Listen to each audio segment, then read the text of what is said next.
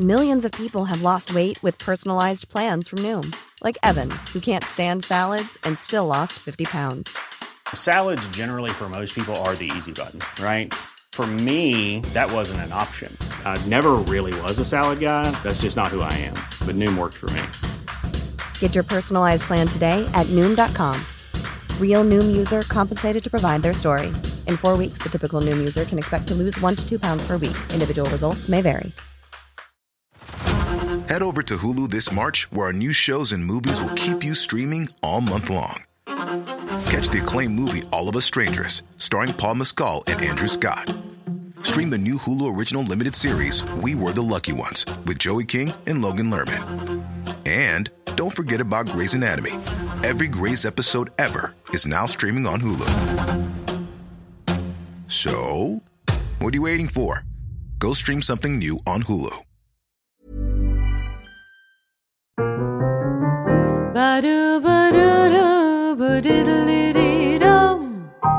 Kära lyssnare, kollegor, älskare och vänner. Välkomna till veckans avsnitt av Burlesque-podden. Med mig Aurora Brännström som vanligt från Custom Music Productions tillsammans med Andreas Hedberg som står för ljud och redigering. Den här veckan så har jag ingen mindre än Beatrix Bluebird här på besök. Och Beatrix Bluebird är burleskartist, burleskentusiast. Hon är producent och entreprenör och producerar bland annat den här nya burleskklubben Stockholm Dolls. Varmt välkommen! Tack så mycket. Du får jättegärna fylla på eh, och berätta om dig själv lite grann. Eh, wow. Eh, brett ämne. Beatrix Bluebird är ganska ny i Sverige. Skulle jag väl vilja påstå då. Jag började mitt intresse för burlesk i USA. Ja. I New York. Har alltid varit ett jättefan utav den här klubben som man antingen vet exakt vad den är eller inte alls. The Box. Där man har extremt provokativa och sexuella shower på scenen. Vilket lockar en väldigt stor publik, skulle jag säga. En väldigt blandad publik i USA. Började vara där väldigt mycket när jag reste dit och eh, hängde och älskade ju alla dessa dekadenta nummer på scenen som bara gav en gåshud för att man visste inte riktigt vad man skulle tycka eller tänka eller titta på. Och till en början är ju det ganska skrämmande. Men eh, ju oftare man var där och ju mer man såg så började man ju se artistformen i att det faktiskt inte bara var sexuellt utan de försökte berätta en historia. Vilket kan vara svårt att veta ibland när man är ny inom scenen. Där... Men vad, vad menar du att det liksom var provokativt? Jag har bara hört talas om The Box, jag har aldrig varit där själv. Ja, frågan är hur mycket man kan säga när man pratar så här. Men eh, en utav de extremaste artister jag någonsin har sett är ju Rosewood. Som är eh, transsexuell och eh, kör i mer eller mindre alla sina akter naken. Har eh, skaffat sig ett par väldigt fina bröst. Behållit sina manliga genitaler. Och gör nästan alla sina akter med eh, anallekar. Okej. Allt ifrån att eh, ha en toaborste uppkörd där till att dra ut kokainpåsar till att, eh, ja, allt möjligt egentligen. Och det är, ex- de är ju de mest extrema om vi ska säga så. Där jag faktiskt till och med har suttit i publiken och folk har rest upp och gått. Okej. Det har liksom varit på den nivån och då har man nog kommit till The Box utan att riktigt veta vad det handlar om. men eh, väldigt mycket provokativt men också extremt mycket vackra akter. Extremt mycket accepterande akter och där man vill visa. Och det jag älskar med The Box är att det inte är en rakt av burleskklubb. För det, det är en varietéklubb. Allt ifrån cirkus till talanger. Alltså från någon som står och kan jonglera med en fotboll som att det vore en fjäder för att fånga den överallt. Till fantastiskt vackra kvinnor i glittrande kläder till cirkusartister som kan slå knut på sig själva. Och därför vet du ju aldrig vad som ska hända härnäst. Och alltid helt fantastiska hosts och MCs såklart som sjunger sig igenom showen. Så att eh, ja, Och du började uppträda där eller var nej. du där? Nej. Eh, I wish I could say so. men nej, det gjorde jag inte. Jag fastnade där ganska hårt när jag var där för fjärde gången och träffade min nuvarande sambo Okej. som jobbade med att producera shower där. Och därför började jag flänga ännu mer till New York. Och ganska så snart efter det så träffade jag en kvinna som heter Nat Casper.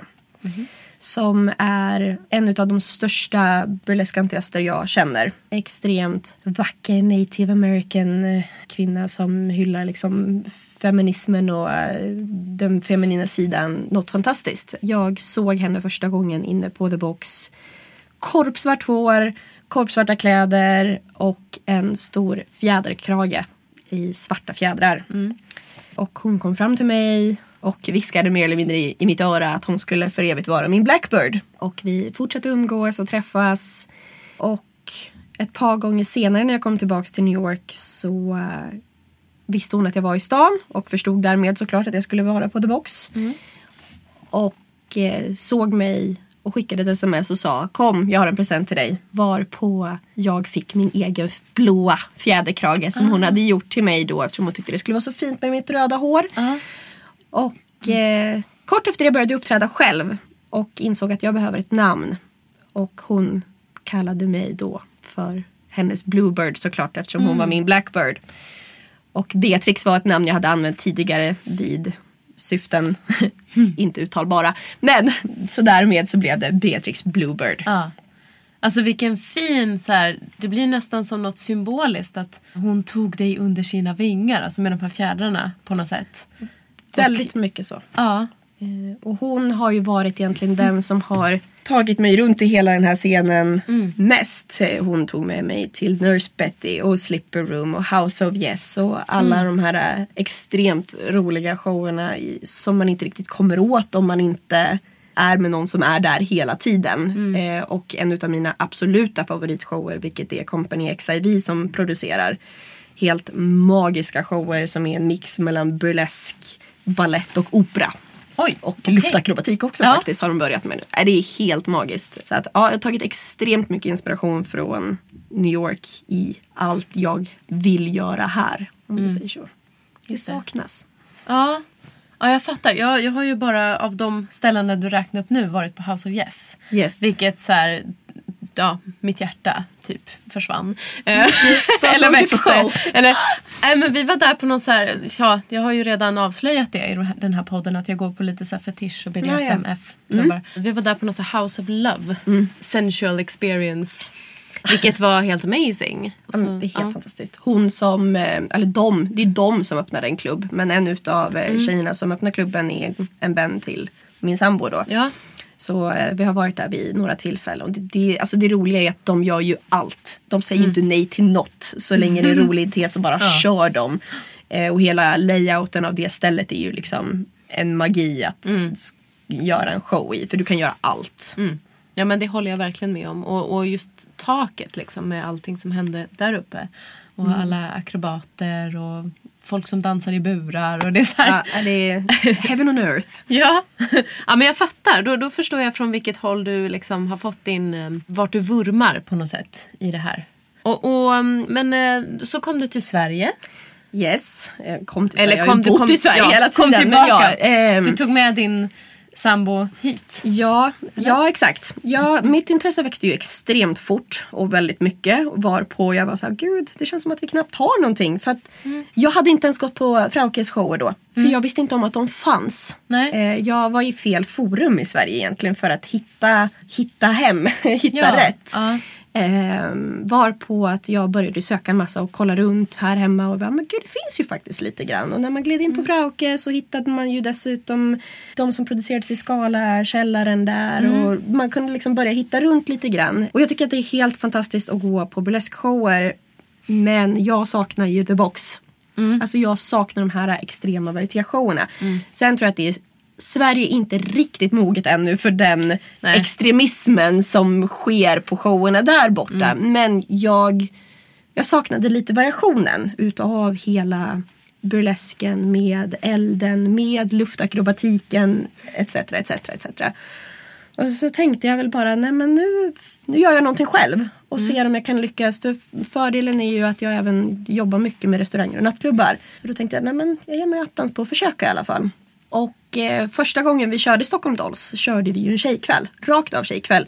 Så att inga killar var välkomna vare sig på scen, i publiken, i baren, i dörren, nothing. Det var bara tjejer. Så det var en Dolls night kallar vi det då. Ja. Och vi sålde slut två veckor innan vi ens öppnade dörrarna. Och eh, det var första gången jag försökte mig på att göra någonting här och det var ju så kul såklart. Varför Eh, valde du att göra det så?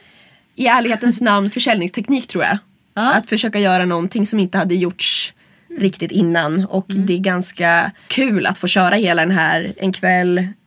För så som jag har förstått eh, burlesk eh, ifrån USA. Så från starten har det väldigt mycket varit av kvinnor för kvinnor. Mm. Och jag i och med att jag har ganska många oerfarna vänner här i Sverige Mm. kring den här scenen så har jag förstått också att många tycker att det är lite smutsigt för de vet inte vad det är. Utan det är bara så här, ja men ni står ju där och klär av er och det är bara för att killarna ska liksom komma igång på det. Mm. Vilket inte heller är något fel på uppenbarligen. Men jag ville liksom lite visa att det finns fler sidor för det. Varpå vi körde en Dolls Night. Och det vart ju en jättesuccé, jätteroligt. Och då sa jag, ja men vi försöker igen. Men vi hade ju så otroligt mycket killar och män nu då också som så här, vi vill också komma och se vad ni håller på med. så då släppte vi på en fest som var för tjejer och killar. Sålde slut den också. Så kul. Körde då en igen. Samma sak där. Och nu har vi faktiskt inte bokat den lokalen igen. Då vi väl känner kanske att vi har växt ur den lite grann. Vi skulle behöva en lite större Var, lokal. vart har ni varit någonstans? Eh, på båten Via Montage Okej. eh, på Söder Mälarstrand. Toppen lokal. Alltså just i storleken att den, den blir inte för stor. Så att man kan ha ett mindre event där och det är en jättebra scen. Enda peppa peppa men det verkar man få stå ut med överallt är att det finns ingen bra loge. Så att Nej, man får nej, stå men vid det finns aldrig. här. Eh, men det funkar alltid, det är lite mysigt. Man kommer ju nära varandra. Ja, jo, det är mer kostymbristplats där. Det är väl egentligen Ja. det som är stora problemet. Men nej, superbra båt, jag hade jättegärna stannat. Men just det faktum att du inte får ta in mer än 100 personer gör ju att det blir ett litet stopp i det hela. Så nu ska vi försöka flytta. Nej men det låter ju superintressant det här med liksom hur du hur du vill föra in en mer New Yorks kultur hit. För att den är ju betydligt mer extrem. Så är det ju. Det är den. Mer också att, alltså hela, inte bara kulturen där utan det är liksom människorna, stället, alltså hela New York är ju bara liksom, det finns en sån vibrant kultur och det finns ju mycket mer att välja från där uppenbarligen. Alltså såklart för det är också, bor ju lika mycket folk i hela New York som det gör i hela Sverige. Så att eh, det finns ju liksom en helt annan marknad att jobba med. Och det sista jag skulle vilja göra är att göra det här kommersiellt. Men jag skulle vilja göra det mer tillgängligt för en större publik. Eh, där man kanske kan få förstå att precis så som att vi väldigt gärna vill att alla ska acceptera det vi gör och eh, respektera det vi gör. Så kanske man ibland måste respektera att det inte heller är för alla. Utan att alla kanske inte känner sig bekväma i det forum där vi är. Men därför tror jag också att det är väldigt fint att hitta olika nivåer på det. Att man kanske kan ha en liten after work eh, uppträdande grej som inte är sådär jättestökig eller jätteutspelad. Samtidigt som det finns lite undergroundklubbar där man går lite längre eh, med fetischklubbar och så vidare. Och sen så finns det de här fantastiska Frauke-galorna på Nalen där man får klä upp sig och vara liksom hur som helst. Så att, ja, det vore kul om vi kunde få en större mix för det så att det finns för en större publik. Tycker jag. Och någonting jag slår hårda slag på trumman för som ny producent här i Sverige är ju det faktum att jag betalar alla. Det spelar ingen roll om du är stagekitten eller om du står i baren eller om du är artist eller står i dörren. Alla ska ha betalt. Jag tycker det är så viktigt för vi får inte nedvärdera vårt eget yrke till den nivån att om vi inte ens kan betala varandra själva på så vis. Och ja, det tar jag stolthet vid. Jag tycker att det är viktigt att vi ser till att vi får betalt. Och ännu mer när vi uppträder utanför våra egna klubbar. När vi tar privatgig och eh, gör lektioner för folk som vill lära sig och så vidare. Så, ja, det är otroligt viktigt att vi visar värdet i det vi gör. För att det spelar ingen roll om vi står på scen i fyra minuter. För kostymerna kostar multum och, och studiotiden för att träna och all tid man lägger in i det måste vi få betalt för. Alltså som en burleskartist får du ju nästan aldrig tillbaka pengar för kostymen ens. Och det är ju väldigt tråkigt. Ja men det, där har du verkligen en poäng. Det, det har jag pratat med flera av mina gäster om här tidigare. Att, att det är ju väldigt mycket bakomarbete som, som, liksom, ja, men det här, som inte syns men som man håller på med jämt. Så skulle man slå ut liksom sin eh, showtime och liksom betalning för det på alla timmar man lägger på sitt egentliga jobb så är man ju jävligt fattig. Alltså. otroligt, otroligt. Men det är sjukt kul, det ska man ju säga. Det är sjukt roligt, vi älskar ju det vi gör och det är därför vi gör det. Ja. Men jag tycker det liksom är lite dags att vi sätter ner foten och visar att eh, vi måste uppåt och framåt. Och, eh, jag tror faktiskt, nu ska jag knock on wood här, men jag tror faktiskt att Stockholm är redo på att, eller Stockholm, Sverige. Jag tror Sverige är mer och mer redo till att ta in den här formen av entertainmentkultur som vi besitter. Fan vad positivt. Ja, eller hur? Ja, nej men burles- burlesken har väl ändå funnits närmare tio år. Säger jag fel nu? Nej, alltså jag, nu återigen, Alltså här jag är menar jag. extremt dålig på svensk burlesk historia med tanke på att jag inte ens visste om att det fanns så pass mycket som Nej. gjorde när jag, Jag satte tror igång att det här. kan vara tio eller kanske lite mer Ja. som det har funnits här i Stockholm. Och vuxit sig stort på en kort tid liksom. Ja. Nej, men eh, jag tror peppar peppar som sagt att eh, svenska befolkningen blir mer och mer redo för att ta sig an det här och Mm. vara liksom inte bara vara det här open-minded Sverige som alla utomlands pratar om att vi Nej, är. Mm. ju så extremt open-minded och vi Jag brukar försöka förklara att vi är ju det. Alltså vi är ju extremt open-minded och vi är väldigt accepterande men vi är också extrema motsatsen för att vi ska Mm. alltid falla in i en norm och hur, hur man ska vara som person och faller man lite Mm. utanför det då är det lite risky business framförallt om du inte bor i en storstad. Just det. Men tänker du då också att, att din klubb skulle kunna landa i andra städer i Sverige? Nu heter det ju Stockholm Dolls. Ah, men... Stockholm Dolls eh, är ju för att vi basar här. Alltså, Som jag sa innan vi satt eh, här nere vid bordet så eh, är det ju mycket som händer just nu och mycket jag inte kan säga någonting om ännu för att man ska inte jinxa någonting. Men om allting går som det ska så kommer vi väldigt snart finnas på fler destinationer än i Stockholm. Härligt. Och ännu oftare i Stockholm. Ja. Okej, nu skulle jag vilja liksom sätta spotlighten på dig då som artist. För du uppträder väl också en del? En del, ja. Inte så mycket än. Men när jag satte igång så trodde jag nog att så här, yay, jag kommer vara jätteklassisk. För jag tycker det är så vackert med alla de här fjädrarna och kristallerna och hela den där grejen. Men insåg ju ganska fort när jag funderade på akter och hela den grejen att jag gillar ju den här mörka sidan och lite smutsiga sidan. Och smutsigt säger jag med en positiv ton. Eh, inte liksom smutsig som en dum sak, den smutsiga sidan. Jag gillar att få den bästa akten jag någonsin har sett. Eh, och den är väl inte, alltså burlesk är ju väldigt brett. Det här är inte burlesk, det här är egentligen en eh, luftakrobatikshow som jag såg. Men det startar med att det är två kvinnor som sitter på knä på scenen i enbart trosor och en mask för ansiktet. Och de spelar FK Twigs Two Weeks. Eh, och det kommer in två andra kvinnor från sidorna med stora capes på sig.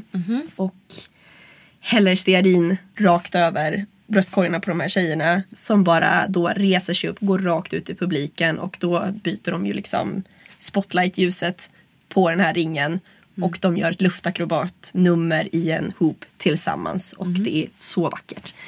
Och jag grät. Jag, jag satt och grät på nattklubben. Eh, hur som helst i alla fall så insåg jag att det där är egentligen mer vad jag tycker om. Och jag tycker om att provocera. Jag tycker om att få folk att fundera på var det där okej? Och eh, var det där det hon vill eller någon som har sagt åt henne att göra. Alltså jag, jag gillar ändå att få den, den känslan. Så att som artist så är det garanterat mer den jag är.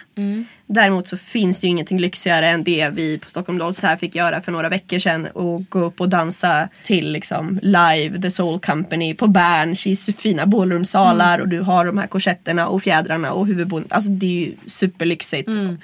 Och det bästa är att få göra både och såklart. Just det, jag såg ju de bilderna. Det Yes. såg ju helt fantastiskt ut. Ja men det var kul. Jag släpper en video snart. men eh, nej, så eh, om jag får säga vem Beatrix Bluebird är så är det helt klart en betydligt mörkare själ. Och säkert kanske om man nu ska försöka bli lite så här självpsykolog en, ett sätt att kanalisera mycket av det som händer i mitt huvud. Men vad är det för... Om du, du berättar om den här akten då med stearin och du pratar om smuts. Vad, vad, är det, vad använder du för attribut? Den senaste showen jag gjorde så var jag väl en glassförsäljare. extremt så här, akten blir ju så, kanske smutsig på det faktum att jag kommer in och är sådär supermega söt och skulle kanske kunna vara typ lite för ung för det jag Mm. egentligen gör. Med pigtails och eh, den här lilla Lolita glassklänningen och eh, det slut. Alltså, jag gillar att kladda, det har jag kommit underfund med. Jag gillar att bli smutsig. Jag gillar eh, mat eh, och jag har massa konstiga matakter på gång också. Men ska, det verkar vara en grej. Eh, men ja, jag gillar liksom att få, i den, i den, just den akten så tycker jag just det här med att jag vill få folk att fundera på hur rätt och fel det är. Det är väl kanske just hur jag porträtterar mig först och vart det slutar någonstans. Och har ju nu som sagt, nu ska man inte prata om fram akter som kommer snart för att då har man ju lite avslöjat det roliga i det hela. Men just att ja, men få folk att tänka till huruvida det var rätt eller fel. Nu följer jag dig på sociala medier. Yes. Och eh, en sak som jag har tänkt på, nu vet inte jag om det är dagligen eller om det är liksom några gånger i veckan. Men i alla fall på Instagram så brukar du lägga upp bilder på dig själv. Yes. Som jag skulle tolka som eh, ja, men typ fine art nude eller lite semi-nude pictures. yes. är du också intresserad av foto eller personliga statements som du lägger ut? Eller? Jag har stått framför kameran sedan jag var 14 år gammal. Då bodde jag ju fortfarande långt ute i skogen och eh, blev scoutad utav en jätteduktig fotograf som heter Jonas Kossunen. Och blev då scoutad av honom för en så här glasögonreklam från Synsam. och så här, mamma nu är det en fotograf ifrån Stockholm. Så, du vet, alla mammors mardröm när man bor ute på landet. Hur som helst, vi träffade honom. Han var ju jätteseriös såklart. Så att vi åkte in till Stockholm, studion, fotograferade varpå han ville fortsätta fotografera. Det är ju jättekul när man är 1,59 lång så att man kanske inte måste vara 1,75 för att få stå framför kameran. Och fortsatte åka in och fota med jämna mellanrum med honom. Och när jag var 18 år gammal så hade jag flyttat till Stockholm och eh, började då även fota med andra fotografer och gled ganska fort in på fine art-delen. Inte glamour alls eh, faktiskt, den typ delen. Annars brukar man ju hoppa från liksom foto till någonstans glamour till att det blir fine art. Eh, Men jag var väldigt mån om hur jag ville bli porträtterad. Jag älskar nakenhet, jag tycker det är jättevackert. Jag är alltid naken hemma. Är så nej, men jag, jag bara tycker att det är helt fantastiskt att få vara naken. Eh, Så men- att du kan kladda utan alltså jag att kan förstöra. kladda utan att förstöra mina kristallade kläder. Exakt så. Touché. Men jag gled ganska fort in på fine art. Och det är väl egentligen har kanske lite ihop med hela den här burleskgrejen också. Den här hyllningen till den fantastiskt vackra kroppen vi har som vi faktiskt typ täcker bakom kläder varje dag, hela dagen. Och eh, jag har ju fått lyxen att få jobba med så otroligt duktiga fotografer i det här också. Så att, nej, jag skulle nog inte säga att det är ett statement eller någonting. Jag, från en början skulle jag säga så här, jag tyckte att det var skitlyxigt att få fota med otroligt duktiga fotografer. Och till en början då att jag inte behövde betala för det. Nu är det ännu lyxigare för jag får betalt för det. Eh, så att det är, alltså, och jag får behålla bilderna själv. Det är alltid ett avtalsskrivande kring huruvida jag har rättigheten till bilderna eller de har rättigheten till bilderna. Såklart, det där som man ska vara duktig på. Vill jag poängtera till alla nya modeller. Men eh, Ja, så att nej. Men jag, jag postar jättemycket bilder hela tiden. Och ibland så hittar jag på, "Men gud jag har inte postat någonting från den här sessionen. Eh, men sen går det ju upp och ner hur ofta man hinner stå framför kameran också. För det tar ju också en evig tid. Och är också en evig kostnad. Eh, inte jättemycket när man kör fine art-bilder ska jag väl säga. Då är det väl mest smink. Men när man inte kör fine art så är det mycket kläder där som också kostar pengar. För det är ju inte jätteofta man ställer sig framför kameran i en, i en hm topp heller. Liksom. Men eh, ja, så mycket. Mer foto, mer modell än eh, burlesk i min historia. Men jag hoppas att kunna gå jämsides med de två framöver. Mm. Ja, men precis. Nej, men jag har nästan förstått det. Men, eh, ja, vad tycker din mamma nu då? Nej, men... Ja, vet du vad? Det där är ju också en massa, ja, mamma. Det har varit en himla eh, upp och ner historia hela den här grejen. Jag kommer från, som jag hörde även när jag lyssnade på Edgars post, eh, är att eh, jag kommer också från en väldigt religiös familj. Farfar var pastor, gick i kyrkan varenda söndag när jag var liten och sådär. Eh, men mina föräldrar har alltid varit väldigt duktiga med att poängtera att det är mitt val. Att eh, de kommer aldrig kunna få mig att tro, jag är inte ens döpt. Eh, faktiskt. Eh, Utan det är väldigt så här, de tyckte att om du sen bestämmer dig för att du är troende då får du döpa dig själv. Liksom. Okej. Så att det till och med så fint. Eh, Men så flyttade jag till Stockholm och eh, som sagt gled ju ganska fort in på fine art där och pratade väl inte så mycket med min familj om det. Jag tyckte liksom inte riktigt, jag visste inte hur jag skulle uttrycka mig om det. Och Sen gick det väl kanske ett år eller någonting och eh, några unga killar i hembygden fick tag i bilder på nätet och eh, hörde av sig till min familj och sa att jag gjorde porr. Okej. Det var en väldigt jobbig period just då och eh, det var väldigt så här att jag hörde av mig till mamma och bara nej så är det inte. Visade mamma bilderna och hon bara nej okej jag kan förstå. Ingen, inga föräldrar tycker väl kanske att det är jätteintresserat att se sitt barn klä av sig överhuvudtaget. Men mamma såg bilderna hon accepterade och respekterade och förstod liksom ändå när jag försökte förklara. Min pappa ville inte titta och eh, vi har väl efter det inte pratat om det. Jag har jättegod relation med min pappa. Det är bara det att han har väl valt att det kanske är en sektion utav mitt liv han inte riktigt håller med om och därför så kan vi bara hålla den utanför. Lite så. Och eh, outat mig själv hos min eh, familj också eh, ganska nyligen. Det faktum att jag inte bara är intresserad av pojkar, vilket vart väl chocken kanske. Men eh, även där såklart. Man är ju alltid sina föräldrars barn så efter lite om och men och tankar så la min pappa den sköna kommentaren att ja du den där ungen henne har man aldrig koll på. Så att eh, ja, det är väl positivt. Ja. Here's a cool fact a crocodile can't stick out its tongue. Another cool fact you can get short term health insurance for a month or just under a year in some states. United Healthcare short term insurance plans are designed for people who are between jobs, coming off their parents' plan, or turning a side hustle into a full time gig.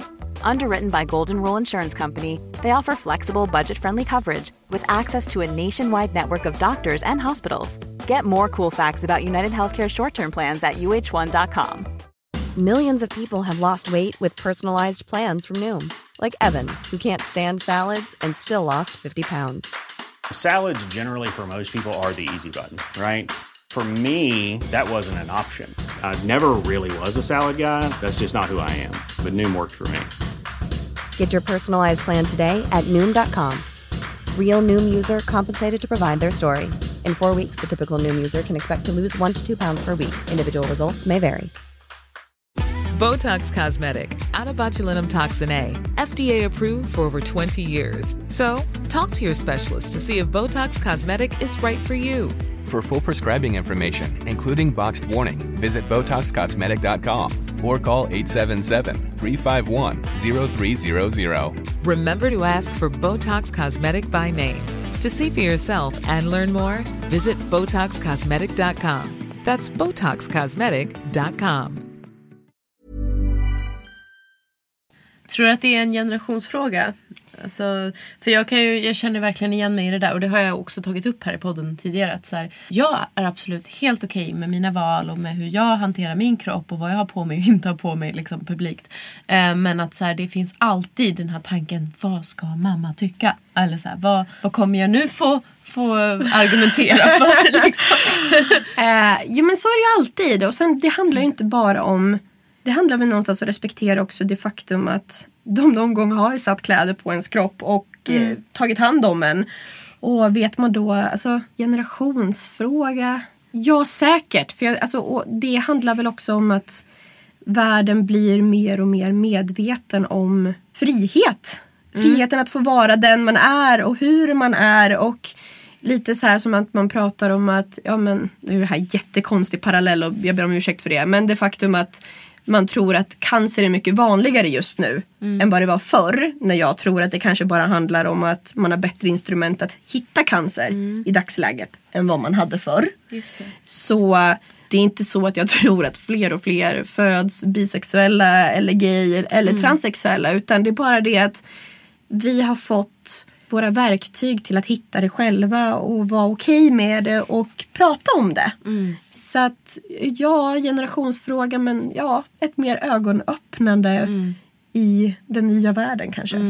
Ja men precis. Eh, tidsandan med alla liksom, teknik, eh, alla kanaler vi har för att synas också.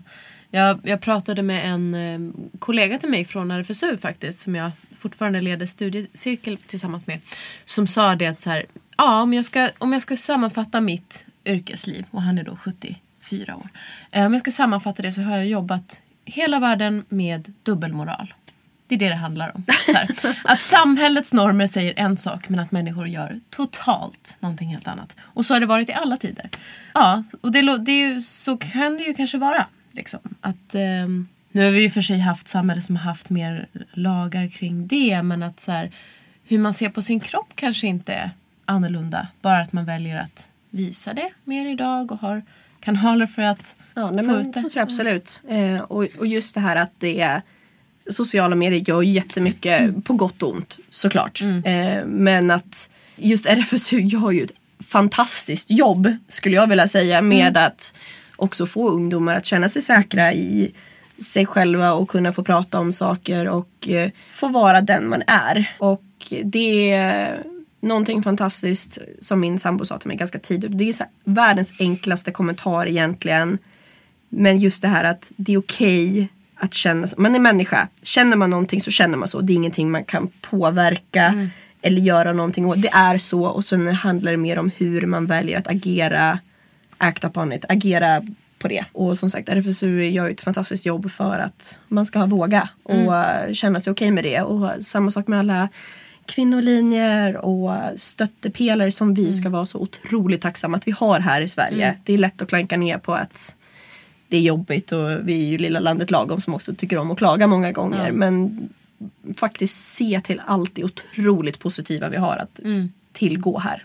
Ja men visst, vi har en massa organisationer som, som hjälper till för det. Liksom, öppenheten och acceptansen och ja, lagarbete också. Är det ju. Mycket så. Mm. Ja, nej, helt fantastiskt. Tack, tack allihopa. för att ni gör att jag kan jobba med det här. Ja. Men du är alltså producent och, och du, du jobbar inte bara med burlesk. Du sa att du jobbade med nattklubbar och restaurang. Om vi då ska göra en liten fusion på Beatrix och mitt privatliv så jobbar ju jag med att bygga och renovera restauranger och nattklubbar Ja. till vardags. Och har jobbat inom krogbranschen sedan jag var 14 år. Så att jag har ju otroligt mycket tid och erfarenhet bakom mig. Jag har inte bara serverat, jag har drivit, alltså, driftat nattklubbar. Jag har ja, jag har gjort liksom alla aspekter från det. Eh, vilket känns ganska skönt när man kommer in som i dagsläget nu då med Stockholm Dolls och samtalar med klubbar och restauranger. Även om det inte är de som jag jobbar för till vardags. Men jag kan ändå förstå vad de behöver och vad det finns för lagar och regler kring allting de behöver och hur det funkar med inkomster och utgifter. För det är ibland så det är ju lätt att köra in sig på det man själv gör. Och bara tycka att ja, men vi måste ju bli det viktigaste den här kvällen. När man faktiskt, ja, det finns många aspekter kring det. Jag kommer bara vara så otroligt glad och stolt om jag kan få bli en medlare mellan den här otroligt stora verksamheten som restaurang och nattklubbslivet är i Sverige till det vi gör. För att det handlar ju också om att hitta någon form av medelväg där vi kan komma in. Där vi kan få visa att det vi gör är bra. alltså, men det är lite så. För att att starta en restaurang eller nattklubb i Sverige är så mycket pengar att inte, jag tror inte någon av oss i artistsvängen skulle kunna investera i det om vi inte bara ramlar på ett arv eller en lottovinst. Liksom. Så att vi behöver en väg in och eh, jag hoppas att jag kan få bli den vägen in. Ja, men du låter ju faktiskt som helt rätt person för att klara det med din erfarenhet. Och, ja. Jag hoppas det. Det går ju bra hittills. Ja. Så att eh, hoppas vi får fortsätta i samma riktning. ja, det hoppas jag också. Alltså, hur, hur hittade du egentligen burlesk? Du, du, du sa ju nu att du var på box, men hur hittar man the box? Liksom? Du har bott på landet. Ja, och, jo, Ja. jag hittade The Box. Jag var där 2008 tror jag, första gången. Och firade jul i USA. Och eh, hamnade på någon så internationellt julbord. Och det var, alla hade fått tagit med sig från från sitt land. Så det var allt från liksom indisk mat till svenska köttbullar från Ikea. Det var det enda man kunde få tag i. Och så vidare och så vidare. Och vi sitter där och alla ska ju dra ut på stan sen och sådär. Och det är en svensk eh, kille där som läser film. Och som var så här, men jag tycker du ska åka hit. Det här är någonting jag tror du skulle tycka om. Han bara, det är är sjukt svårt att komma in bara men det löser sig säkert. Du är svensk. Typ så. och eh, jag fick adressen på en lapp, satte min taxi, visade upp lappen, åkte dit och eh, hoppar ut på gatan och jag bara här är det ju ingenting. Vart eh, ska jag ens? Och det kommer ut vet, så här, riktigt stereotypisk stor eh, svart man från en garagedörr typ. Mm. Och jag bara, "Eh, hi I'm sorry, do you know where I'm going? Bara, Can I see your passport? Och blev insläppt och det var the box. Ja. Men gud, gick du dit själv? Ja. Okej. Ja. eh, det gjorde jag. Eh, cool. Ja, det, ja, eller dumt, det vet man ju aldrig. Men, men det löste sig ju. Så det var första gången jag var där. Och, eh, Och då hade inte du sett burlesk tidigare? Nej. Nej. eh, och såg inte burlesk heller den kvällen Nej, ska jag nej. säga. Utan massa andra uppträdanden men inte burlesk. Återvände ju sen. Burlesk har jag väl, hade jag liksom sett på TV innan. Liksom. Och det är ju väldigt romantiserat hela den här eh, filmen burlesk. Eh, Alla som tror att det är så blir ju väldigt både glada och besvikna när de kommer på showerna. För att det, blir, det är mycket mer än så. Det är mycket genuinare i många fall. Ja. Samtidigt som det är ju väldigt sällan så extremt hopkoreograferat som filmen är. Men ja, så där, på så hittade jag in och var, sen återvände jag ju. Och på den vägen var det. Men det var inte riktigt förrän jag träffade Nat, min Blackbird, som jag kom in på den riktiga burlesken och började gå just på de här riktigt gamla klassiska burleskklubbarna i New York som Dwayne Park och Slipper Room och Just det. Nurse Betty. Slipper Room är väl också lite extremt? Eller? Ja, de, nej, vet du vad? Eh, Eller på nej, den jag t- jag korta tiden Ja. Mm, som jag har varit i New York på så vis så har Slipper Room glidit över lite mer mot The Box. Än början. För från början var Mm. Ah, det okej. väldigt mer klassiskt där. Ja. Och sen så tog de ju in en ny MC eh, host som eh, kör hela grejen i gimpsuit Mm. och liksom drog det lite mer åt det hållet. Sen är det ju väldigt många, alltså, i New York är det lite prestigefullt att få uppträda på The Box. För att det är lite svårt att få komma in där. Men därför så är det väldigt många som skapar akter för The Box som man vill att The Box ska ta in. Mm. Ja, ja. Eh, men så kör man dem då på Slipper Room innan Ja, man kommer in på The Box. Så eh, ja, lite, lite, jag ska absolut inte säga extremt, det beror helt på vad man har för nivå självklart. Men lite mer utmanande nu än vad det var innan. Men ingenting går ju riktigt att jämföra med The Box New York. Liksom. Nej, jag måste gå dit helt enkelt. Ja. Ja. Ja. när åker vi? ja, det vi. Nej, jag åker tillbaks eh, förhoppningsvis en sväng i juni. Ja, grymt. Och sen över jul. Ja, men jag är också New York-frälst så det, det blir säkert snart. Jag hade min tioårsjubileum, eller tio år, tio gångs jubileum Aha. sist nu. Så att eh, mer ska det bli. Den här vännen som, som sa till dig att du skulle åka till The Box då, vad, vad tror du att han eller hon eller hen såg i dig som liksom den personen tyckte att så här, vad i Beatrix passar för Väldigt excentrisk, pratar extremt öppet om allting. Kanske lite för öppet för vissa personer. Och eh, bara allmänt extremt nyfiken och vill veta allt. Och prova allt.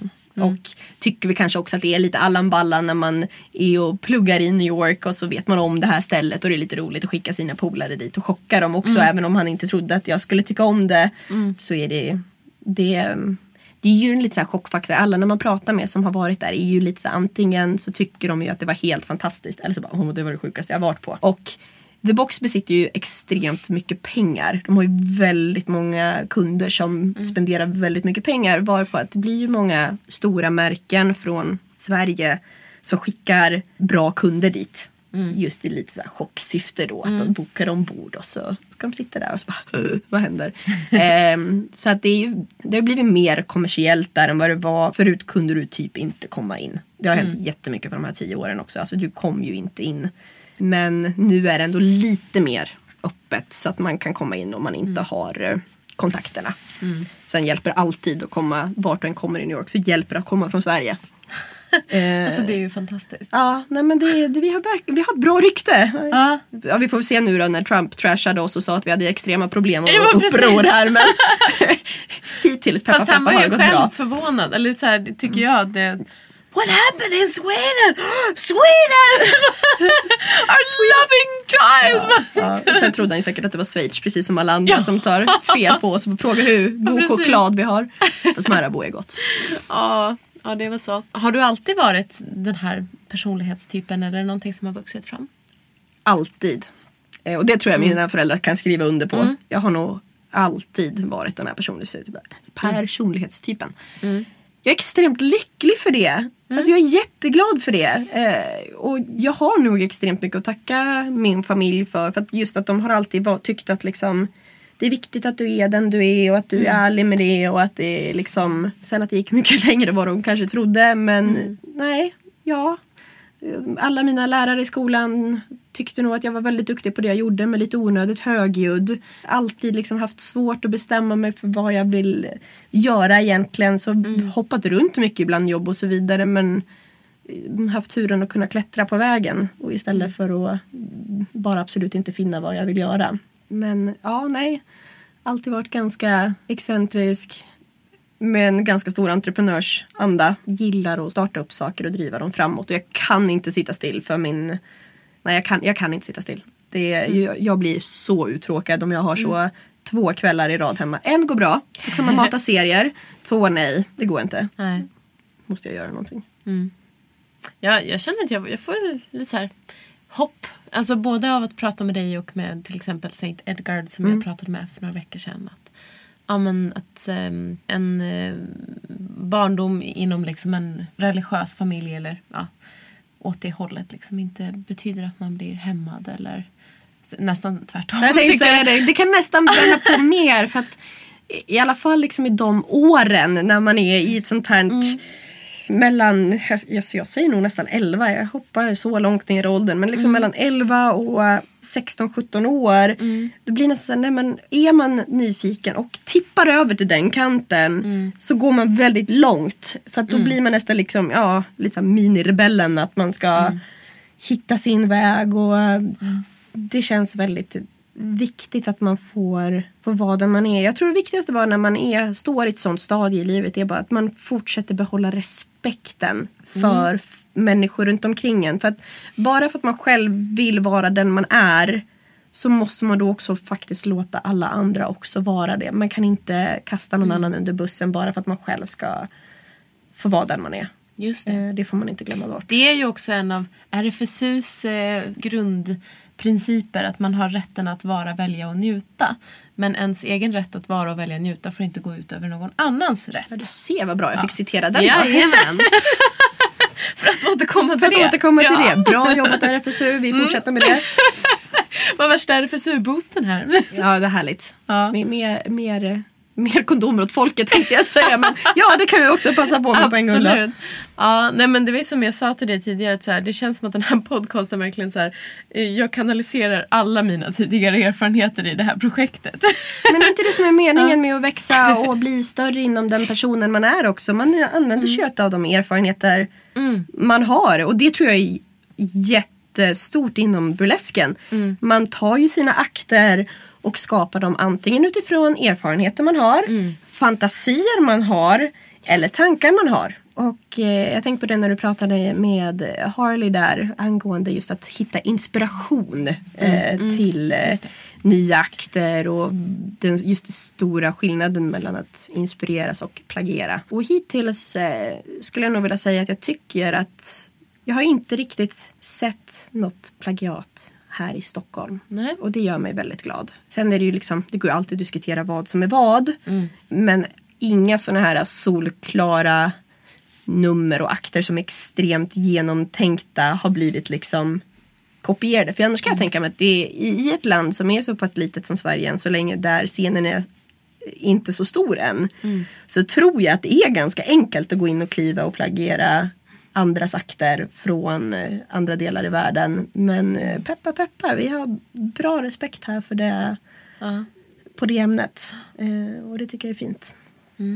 Ja men det, jag, det har du rätt i faktiskt. Jag har inte heller sett några nummer som jag tycker liksom sådär i alla fall enkelt kan liksom kopplas ihop på det sättet. Sen blir ju vissa blir ju självklara tyvärr. Och det är ju sådana som, ja men martiniglaset. Ditas martiniglas liksom. Det, det har ju färdats världen över. Men det är också en sån här så himla svårdömd. För att framförallt om du har företagsgig och så. Så är det ju många som då kan säga så här. Ja, vi skulle vilja ha det här. Och då handlar det väl kanske mer om en, alltså Vissa saker tycker jag absolut man ska kontakta skaparen utav det. Och framförallt om det då är så, postar du videos eller bilder eller någonting från något du kanske har, om du tvekar på om du har stulit någonting från det eller inte. Ja.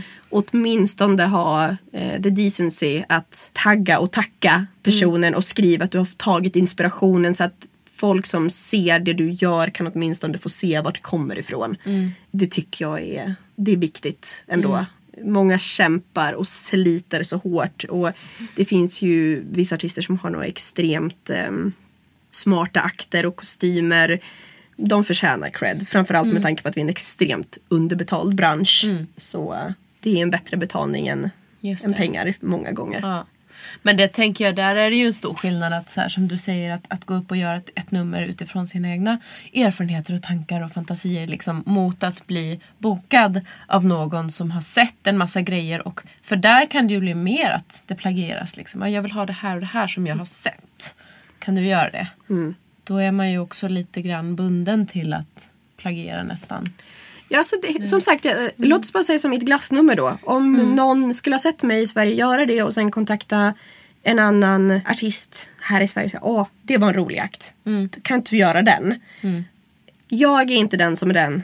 Ring mig och bara du, jag har fått en kund som skulle vilja göra så här. Gör det bara i namnet utav Stockholm Dolls då. Så är jag fortfarande glad. Då, då är det fine. Men just att ja, ha respekten mot andra artister Mm. och vad de gör för någonting. Och det tycker jag är jätteviktigt. Ja, det är faktiskt en poäng jag ska göra för det var någonting jag tänkte på när jag skulle åka hit.